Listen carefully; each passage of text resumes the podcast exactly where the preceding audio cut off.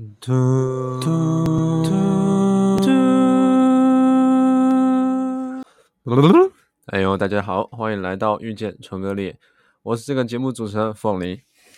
那经过了一个礼拜的的闭关，不是的休息，也不是的颓废，呃，好像是，那终于又拿起了麦克风来录我的第五集。那么最近天气也开始转凉了，尤其是今天可以很明显的感受到那个寒流，哦，真的是有点吓人。大概早上的时候，我现在在台中嘛，早上的时候好像刚下完雨，然后湿湿，有点闷闷，有点热热的，所以早上还好。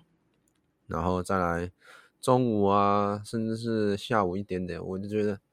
有点热，但是当我离开实验室之后，大概是四点半吧，哇、哦，真的是很冷。尤其我，因为我们穿要去实验室之前一定要穿长裤，所以这在我穿长裤的情况下，我还感觉到很冷。那大家可以稍微想象一下，那那时候那是有多冷。大哥，但因为我有点怕冷了，哈。好，呢今天这一集的主题。我想来讲一点比较开心一点的，比较正能量一点的，因为我觉得前四集好像有点有点都太太低潮了，对吧？我们总是要有高高低低的起伏，就像就像我声音有点高高低低的起伏，对吧？那今天这一集来讲一下家人对我的正面影响，其实。在一般的认知里，甚至是我自己的想法，也是说，哎，就是有了这个先天性的疾病之后，会变得很很低沉、很自怨自艾，或者是很自卑等等的。当然，自卑这些是呃标准配备，但是呃，在一般人或者是跟我没有很熟，当然跟我很熟的朋友也会这样觉得，就是我这个人其实相对于。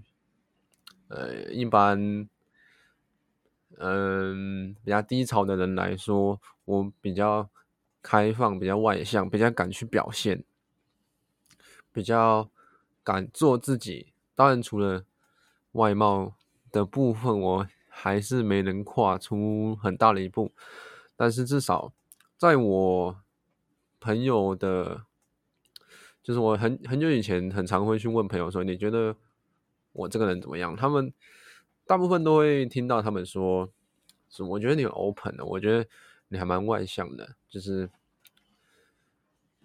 我觉得这可能跟我的，当然第一个就是跟今天这个主题家人有关嘛。再来是，可是我觉得这个大数据的东西，大家有可能不太会 去相信。就是我本身是狮子座的，然后然后就会很想当万众瞩目的焦点，或者是想去当领导人啊。等等的，所以这可能也会多多少少让我，嗯，比较外向的一个原因。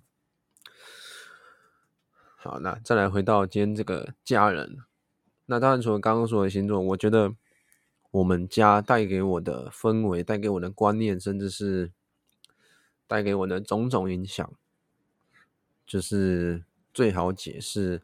为什么我相对来说比较外放，比较勇于表达，比较敢去挑战？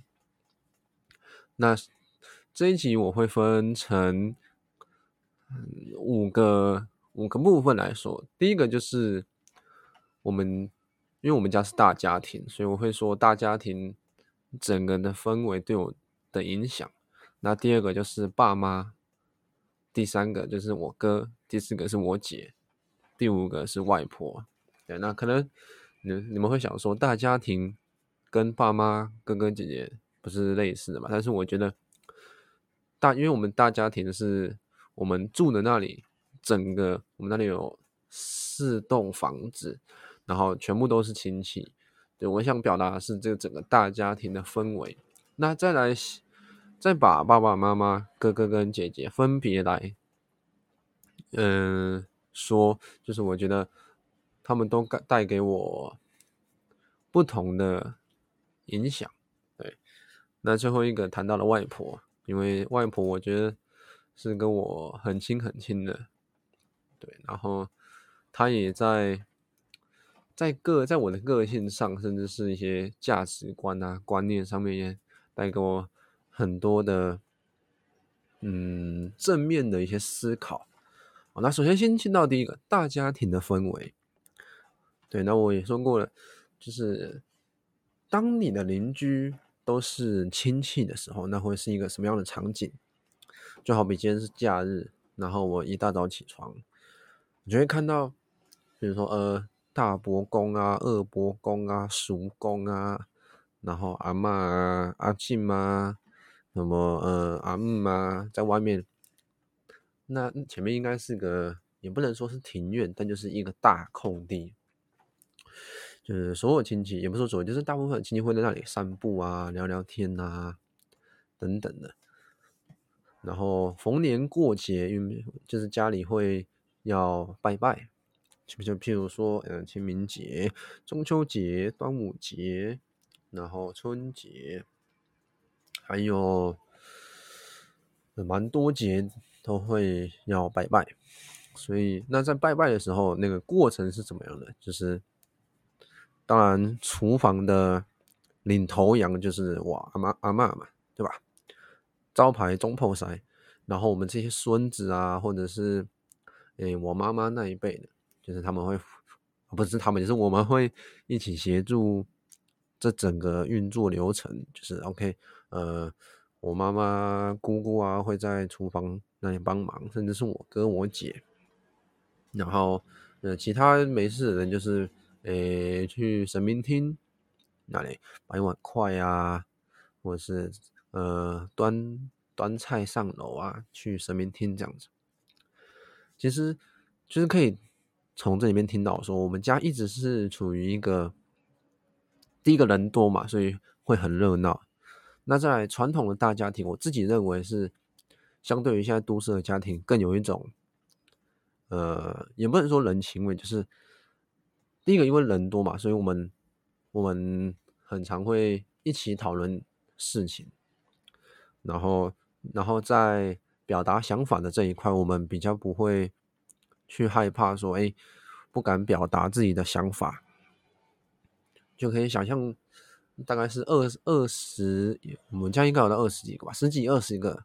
家人一起坐在客厅聊聊天啊，庆祝啊，或是享受过节的气氛啊，是在我觉得是，我觉得我自己很幸运，就是可以在现在已经进入少子化的时代，还能够就是享受这个大家庭带给我的温暖。对，然后就好比说。大家庭里面可能会哎，叔叔叔啊，或是阿嬷啊，或者是表哥表姐，是表哥表姐还是堂哥堂姐？完完蛋了，应该是堂哥堂姐吧？对，就是大家都很都都很 open，大家都会就是基本上就很像是社团里面，然后没有学长学弟制的概念。大家都会开玩笑啊，大家都会讲笑话，大家都会一起聊天呐、啊。那什么年龄层就会聊什么样的话题，或者是哎，我们最近在做什么啊，等等的。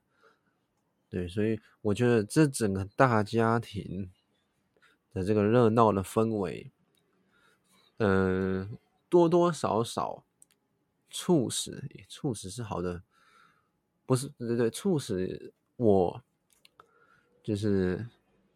形塑了一个勇于表达自己想法的的一个影响，对。然后再来就是，呃，因为我们大家庭嘛，要做的事情非常多，所以，譬如说，呃，过年的时候我们会，呃，谁谁谁去负责什么，谁谁谁去负责什么，所以多多少少也，就是造就了我，诶。会主动去帮忙做事情的一个习惯，也不说习惯，就是因为毕竟大家都在帮忙嘛，你没有理由坐在旁边划手机啊，除非就是我们做好分内事，然后就会稍微休息一下。那比如说过年，我就是负责去嗯踢春联小组，但是因为我有非常非常严，也说非常严重嘛，就是有点严重的惧高症，所以但我而且加上我们门前的它是一个斜坡，然后。高度大概有三公尺到三点多吧，我不知道，没有实际量过。然后我要站在那个很很高的楼梯，对，我们都会讲那个叫楼梯，就是那个什么梯子，就是它可以打开来变成一个倒 V 的那种。然后很以前我真的是不敢贴，因为我觉得要站在梯子上真的是很勇敢，尤其我们那里那里又是斜坡。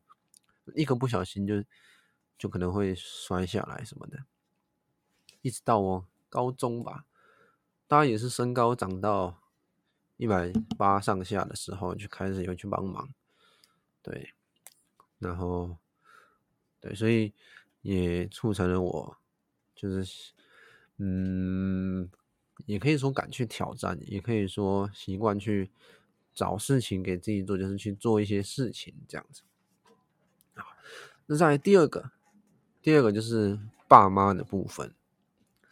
那当然，嗯，个性上来说，爸妈可以说是影响我最多最多的一个来源。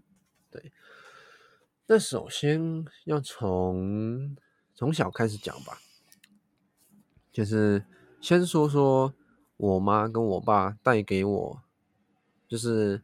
让我认识我这个疾病的一一整过程，他们没有半点用，比如说哎沮丧啊，或者是悲观的想法来让我认识这个疾病，他们反而是说：“哎呦，这个，哎，我忘记他们说什么。”但是我很确定，其实就是一直到现在，我妈还是会这样跟我讲，她就是说，很多明星啊，很多人。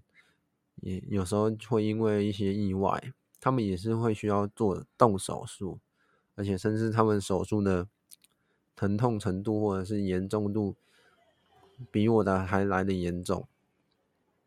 就是他，我妈是希望我就是可以往这个方面去想，就是说，诶，就是虽然我天生就。就是有罹患这个疾病，但是有些人甚至有些人可能是原本是很美好的人生，但是可能因为一场意外，他突然变成有缺陷的时候，那是更不能接受的。那我我们就在于我们从小就开始去接受自己的不一样，对，所以在心境的上面，我妈妈是跟我说，嗯，不用把自己想的不一样。就是每个人都就是都会有自己的呃困难要去面对，对，那就是他们在从小从我小的时候照顾我，然后慢慢的一点一点带着我去认识自己的一个过程。我觉得如果今天他们是跟我说：“哎呦，怎么生下你呀？你这哦，害我们。”花了很多医药费，都是你啦，那什么？那我觉得今天我可能也不一定会活到今天。对，就是在乐，就是乐观的这个思考的模式，我觉得是我爸妈，嗯，一直努力想要让我去往这个方向前进。对，那再来就是。因为我爸妈本身是，嗯，国小安亲班的老师，所以他们在教育这一方面来说，可以说是，诶，专家，好吧？专家这个词应该还不错。对，所以当然他们会，他们会有对小孩的偏爱，但是我觉得我。觉得他们做的最对的也是做最对也怪怪，就是啊，先不说什么最对最什么，就是他们没有把我当成异类去看待，反而我在他们，因为我从小也是在那个安亲班里面读上来的，然后在他们对我的要求甚至是教导下面，我不会觉得说我自己跟别人有什么不一样。而且甚至他们对我的要求更严格，因为毕竟我是自己家的人嘛，所以我就根本也不会什么分心去想说，诶，我跟别人不一样，是不是我成绩就会就会很不好啊什么的，是根本就不会有这种想法，因为外人，先不说外人，家人都不把我当成呃不正常的人了，那就是正常的对待啊，那这。这怎么看都是正常人的的那种想法，就是我我不会去往那个方向去想，所以我觉得在教育这件事上面，就是也给我了很大的动力。为什么说是动力？因为他们让我知道说，即便我有身体上的缺陷，但是比如说成绩啊、成绩或者是一些兴趣方面的东西，不是因为你，就他们不会因为你有什么缺陷而。而去影响你的这些天赋，对吧？所以在他们的教导之下，还有我的一点点努力，然后慢慢的我在成绩上面又取得了比较好的一些名次。那因为我自己觉得啦，就是我很吃成就感这件事情，我在成就感里面慢慢的一点一点的找到了一些动力，然后就。越越来越有自信，可以去多做一些尝试，然后我觉得成绩这一部分也让我有自信不少，就是就是会让我觉得，哎，这个是我可以去跟正常人，嗯，一较高下的武器，那么我就要把它给练好，对吧？因为我觉得。这一块来说，对我影响也蛮大。那之后就是上了国中，开始也是有有补习嘛，然后也是蛮认真的在补，然后成绩也是都还不错。然后一直到高中，高中的话，高中我就没有补习了。当然，因为上一集有说到补习班的故事嘛，所以我觉得，嗯，不想再次受到伤害。那第二个就是，因为我国三后面就退掉补习班了嘛，但是我依靠自己的努力，我还是可以考到不错的成绩，所以我觉得加上我自己狮子座的个性，我不，诶、自尊心很高，然后我会想说，诶、如果我今天没有补习，然后我又考赢他们，那我不就很强吗？对吧？所以我就抱着抱着这种想法，就跟我爸妈说，我不补习。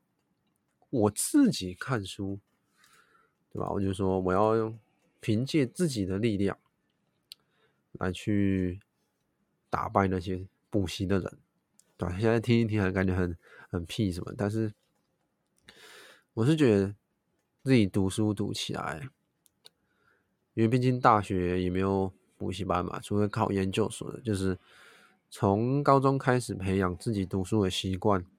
对，将来一定是有帮助的嘛。当然可以看到，现在大学好像我没有什么在读书，完蛋了。所以，呃，啊，干嘛扯到大学呢？反正就是从从小到大的教育对我的影响，对我的正面影响，就是让我有了一个管道，可以去跟正常人较劲，而且是站在同一个起跑线上。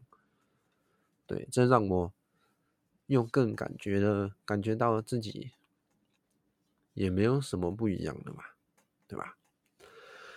那再来谈到了哥哥，哥哥可以说是，嗯，我跟他的关系还蛮跌宕起伏的。不知道我哥会不会听到 这一集，但是我觉得我们的关系还蛮。呃，蛮蛮奇特的，大概从小时候开始说吧。小时候，因为我们刚刚说，我们家是大家庭嘛，所以很常跟应该叫堂哥吧，完蛋了，很常跟堂哥，然后我哥一起去山上探险。我们家其实是住稍微山上一点，可能会去旁边的，诶，我不知道那是什么哎，丘陵，那也还好。就是旁边的一些山坡地探险啊，或者是很常一起玩在一起啊，玩球啊什么的。就是大家也知道，以前那些小男生很常会自己发明出很多游戏。对，那我们三个是很常黏在一起，但是因为我们三个还是有一些年纪的差别，所以他们比起我来说，相对更早成熟嘛。我跟我哥差了三岁，然后三岁大概是什么概念？就是我我国国国中的时候，我国一的时候，他高一。那我为什么要讲国一跟高一呢？因为我觉得国、国中跟高中是两个不同的阶段，相对来说就是心智不成熟跟成熟的分水岭啊。那一样再回到小时候。那我忘记是什么时候开始，我们就有了很多的争执还是冲突。就小时候我会跟他打架，什么的，就是现在听起来是还是很很很很酷。有记我我记得有一次好像要看电视吧，然后他就想要看这个，我就想要看那个，然后我们就大打出手，开始了抢夺遥控器之战。就记得当下好像还蛮还蛮激烈的吧，之后我也忘记怎么了，对，然后再来就到了过高中那个时候，就是国中开始，诶、就是越来越我啦，我越来越屁孩，然后我哥渐趋成熟，而且我觉得我们两个人的那个个性真的不是很合。但是我也讲不出来哪里不合，就是可能我有点太天马行空，然后他那时候已经很成熟的一个概念，对，所以我可以理解他那时候。如果今天我以现在的我来说，然后我看到国中屁孩跟我讲他要干嘛，他要干嘛的时候，我也会嗤之以鼻，所以是可以理解的。所以有很长一段时间，我跟他的关系都没有到很好，就是，呃，可能见面也很少会讲话，然后，就是他可能也觉得跟我讲话是在浪费口水，然后我可能觉得哦，他好凶哦，就是不知道跟他讲什么，对。然后，但是转折点来了。转折点，我觉得是上了大学之后，我就比较可以理解他的想法。然后，他也开始会问我一些问题，而是他主动问的。就他问我说：“诶，你大学刚上大学有什么好玩的事情啊？或者是你什么科目啊？有没有遇到什么困难啊？”然后当下他问问题的时候，我真的非常的惊讶，因为他好像很久都没有，应该说我们很久没有这样的对话了，没有这样一问一答、一来一往的那种感觉。对，所以真的让我蛮惊讶的。然后再加上他上了大学，就是。他上大学的时候，我还在高中嘛，然后我们有了很长的一个距离，就是我在新竹，他在嘉义，然后他也比较少回家，在他大学交了女朋友，所以高中那段时间也很少在互动，一直到大学。对，那这题的主题是要讲，这一节主题是要讲那个嘛？对我的影响，我觉得。我哥比较是一个催化剂的角色，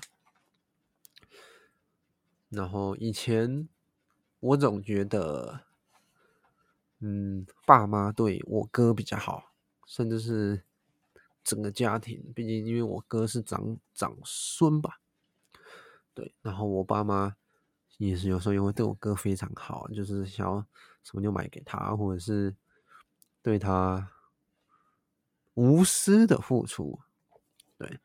所以有一段时间，我过高中的时候还蛮嫉妒他，甚至是有时候会会在心里默默的这样想，就觉得说爸妈都偏爱他，不喜欢这样子。然后我忘记我有没有跟我爸妈讲这件事情，其实当下真的就觉得，为什么明明都是男生，然后我也不差啊。有时候甚至比如说功课业，然后我妈就是说：“诶、你看你哥都读的还不错，还还还就是高中是自由班，因为我跟他同高中，高中也是自由班什么的啊。你高中又不补习，你自己要加油什什么的。然后或者是有时候我在打电动，我妈就会说：你又在打电动，打什么？你应该去看书啊，什么什么的。对，当然。”我可能讲这些话不是他原本摆，就是原本讲的话，就是可能加了加了一点，呃，自己的转换。对，总之我哥可以说是我从小到大追寻的一个目标，因为在我爸妈的眼里，甚至是我的眼里，他总是一个。总是是一个遥不可及的目标，就是比较的时候，我可能会略输他一点，然后他的待人处事，他的想法观念上，我也觉得我跟他差了不少。他也可以说他是一个楷模，就是。他也常常会教，呃，把一些技巧教给我，但是我也不知道这怎么去讲。就是，总之就是一些做人的道理。啊，我们现在还不错，就是现在比较有话可以聊，比较可以接得上那个频率，对吧？然后，就是希望之后可以越来越好。好，接下来到了第四个 part，就是我姐。好，我姐这个人，嗯，我觉得她她很，她很她很酷。为什么这样讲？嗯，她可以说是我们家最自律的人，也是我们家最。我可以说他是最成熟的人，相对于我跟我哥来说，我自己就是这样觉得啦。就是他什么事，只要是他想要达成的，他就会斩钉截铁，然后说做就做。对，但是他是有能力去达到他想要的目标的人。只是这就是为什么他可以让我敬佩的一个点。就是爸妈也常常说：“哦，你们要向你姐学习。”就是不管是他的自律、他的表现，或是他的嗯观念，都要好好的跟他学习学习。对，所以嗯，一直来我也是把他当做我的学习对象，然后。不管是他的诶、成绩啊，或者是，或者是到了现在，他出社会工作，他展现出来的抗压性、他的韧性、他的，或者是他对于他的兴趣的执着，他是打爵士鼓的，还有跟我一样会打羽球，对，所以在。楷模上面，他还是一个我很认真去追寻的一个目标。再来，我姐也常常担任我的嗯，你可以说是感情顾问，或者是也会。当然，来讲一个呃颠倒的，就是我也曾经当过他的感情顾问。因为，譬譬如说高中那一段时间，我不是说我哥在嘉义嘛，所以家里就只剩下我跟，诶，是这样讲吗？好，因为我姐在，我姐跟我差五岁，所以我高三、高二的时候，她是不是就硕士了？所以反正就是她离我比较近，然后她跟她男朋友，她想要了解男生在想什么的时候，就是我派上用场的时候啊。我就跟他说：“男生吼，这样想就代表是这样，然后你不要自己去脑补。”对，他他都会说他会看第一卡，然后把那个情节套路自己，然后就就会说：“他怎么这样子？那个男生怎么都这样子？”然后就我就会觉得，嗯，想太多了，对，然后。现在他出社会工作，有了能力，然后也买了自己的第一辆车，就是时间一直在走，然后他也一直努力奋斗着。有时候我可能低潮的时候，我会看看我的家人，然后我就会想到我姐，嗯，就会想到说，他跟我说他的工作。很常会加班到凌晨两三点、三四点，隔天七八点又要再起来。我天呐，他们就作息跟我现在差不多，而且他的工作还会一直被上司刁，还有很多时候很多压力。那那已经是 real 的社会。然后我现在只是在这个大学里面，然后他还可以表现的那么好。我却只像一坨烂泥的那种感觉，对，所以他在诶带给我的影响，我要怎么去总结呢？嗯，他很好的展现了，嗯，一个也不能说好人，一个也不能说正常人，我只能说。是一个我值得去学习的对象，可以说是我的人生导师。对，就只要我们有空，我们都会聊天，互相交流。他也会传授一些想法或者是技巧给我，然后让我慢慢去学习，慢慢长大。对，啊，最后来到了外婆，外婆给我的影响比较是。心灵层面的，为什么这样说呢？就是因为我外婆本身是信，哎，这个我还没求证过，但是我应该是这样，就是他是信佛教的，然后他是大哎慈济的荣誉董事，对，应该是这样，是佛教还是道教？完蛋了，好，先不管宗教。总之，他就是会念佛的人，就是，诶、在家，然后他会拿着佛珠跟那个计时器，那个叫什么？就计数器啊。念完一念完一圈佛，他就会压，就是代表说他念念完了一次。然后他每天都会念大概两三万次，就是，诶、除了洗澡、吃饭，还有做一些家事等等的。其他时间都是佛珠在手，然后一直念，一直念，一直念。对，那为什么？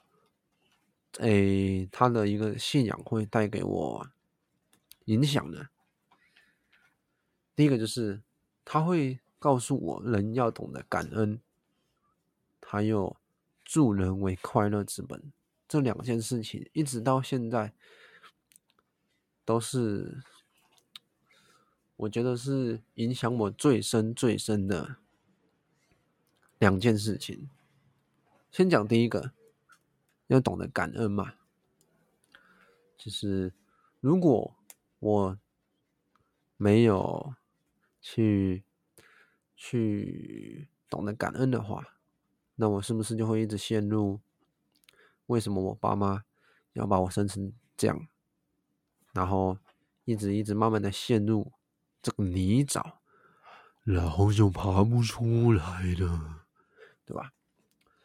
再来就是，因为我我阿妈是吃素的，然后以前她都会跟我说不要浪费食物，就是农夫都很辛苦的在种植这些农作物，所以我吃饭从来都不会有剩饭，就是不会有饭粒，剩菜除非是我。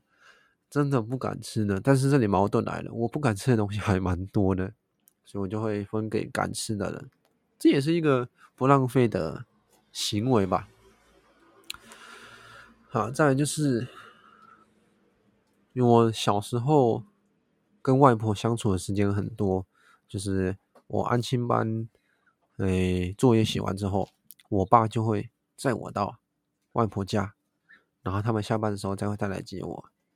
就我很长一段时间都是在外婆家度过的，然后外婆的这个慈爱的力量也一天一天的在感化我，但也一直到现在，就是我之所以能够对生命这么的有感，都要归功于我的外婆，对，她带给了我很多，嗯，生命。相关的一些想法，像是诶轮回，轮回是她教我的嘛？对，就是一些前世因果，好人有好报，这些他都是小时候会诶跟我说的一些小故事。他就是说，你要常常做一些好事啊，这样才可以积阴德啊。啊，你嘿考试的时候啊，如果要猜题的时候，这样就会猜对。所以我就那时候要考试前，我就拼命之前拼命做好事。但是看起来好像没什么用啊，因为我猜题的时候都会猜错。对。然后那时候我跟我外婆真的是非常之好，就是因因为一直待在那里生活嘛，然后也会陪我阿妈看八点档，然后看大爱电视台。对，那个大爱电视台的很多感人的故事也是会影响着我。对，然后再就是刚刚说懂得感恩跟跟那个助人为快乐之本哦，对，都讲到了。所以我觉得外婆对我来说是一个活菩萨的概念。但是我不知道这样讲会不会太超过，就是他一直不断的传递正能量给我，就是当我很低潮的时候，或者是心情不好的时候，我外婆就会说：“哎呦，不要难过啦，要开心一点啊，对不对？”然后之前我外我外婆生病的时候，她也。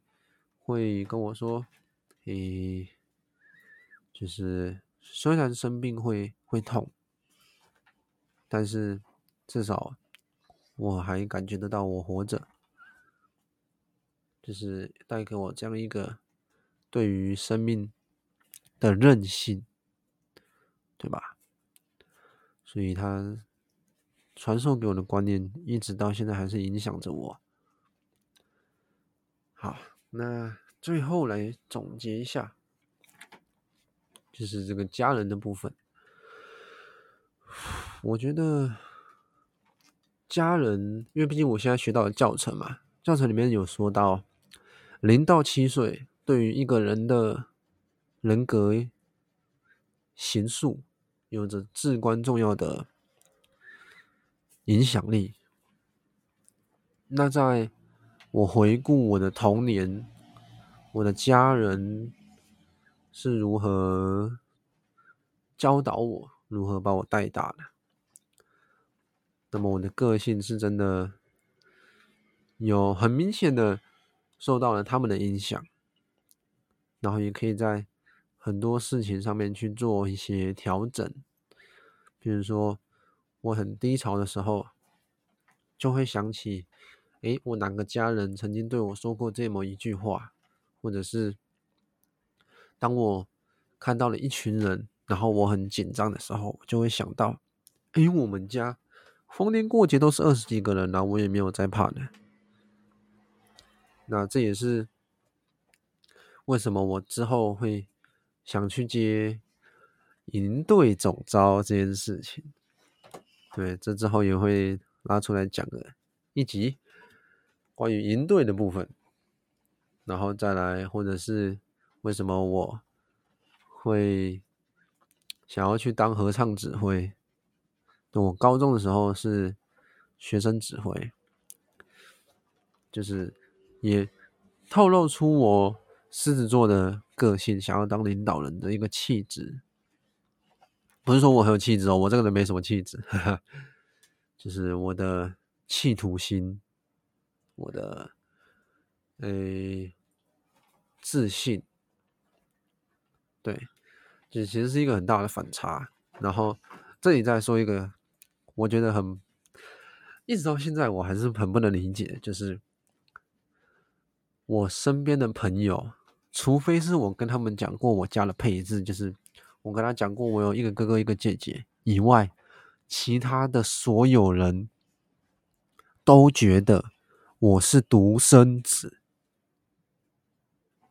就是我不知道为什么，就是可能我给人家的感觉就是独生子的感觉。他们说，诶、我。但是我他们好像好像没有说过我不会不太会分享，但是我自己觉得我自己好像不太会分享，然后呃很坚持自己的想法等等的吧，他们很没有好像没有跟我解释过。总之就是他们一直觉得我是独生子，然后听到我有兄弟姐妹的时候，每个人脸都垮下来。呃，就这里跟大家讲个笑话。好了，那在经过一个礼拜的沉淀之后，就是其实上一个礼拜我我一直有想要录，因为我因为我有说过要周更嘛，周更两次，但是我上礼拜一集都没有发，因为上礼拜有两个期中考，然后加上我的情绪啊心情波动比较大，需要比较多的休息。对，所以上礼拜有点失去战斗能力，对，还在休养生息，但是看起来好像没有休养多少，因为有期中考的的的凌虐，对吧？好了，希望接下来几天可以稍微调整一下心态，然后。慢慢的把注意力放在对的事情，或者是该去注意的事情，然后慢慢把深入再拉回到正轨，对吧？好了，那这一集这集可能稍微乱了一点，稍微不知所云了一点，但是也可以体现出我现在的这个心境的状态，还是呈现一个乱乱的感觉，但是我觉得。也可以说是映照出我的心理状态，对吧？好了，那这一集就到这里。那么我是凤梨，我们下次再见，拜拜。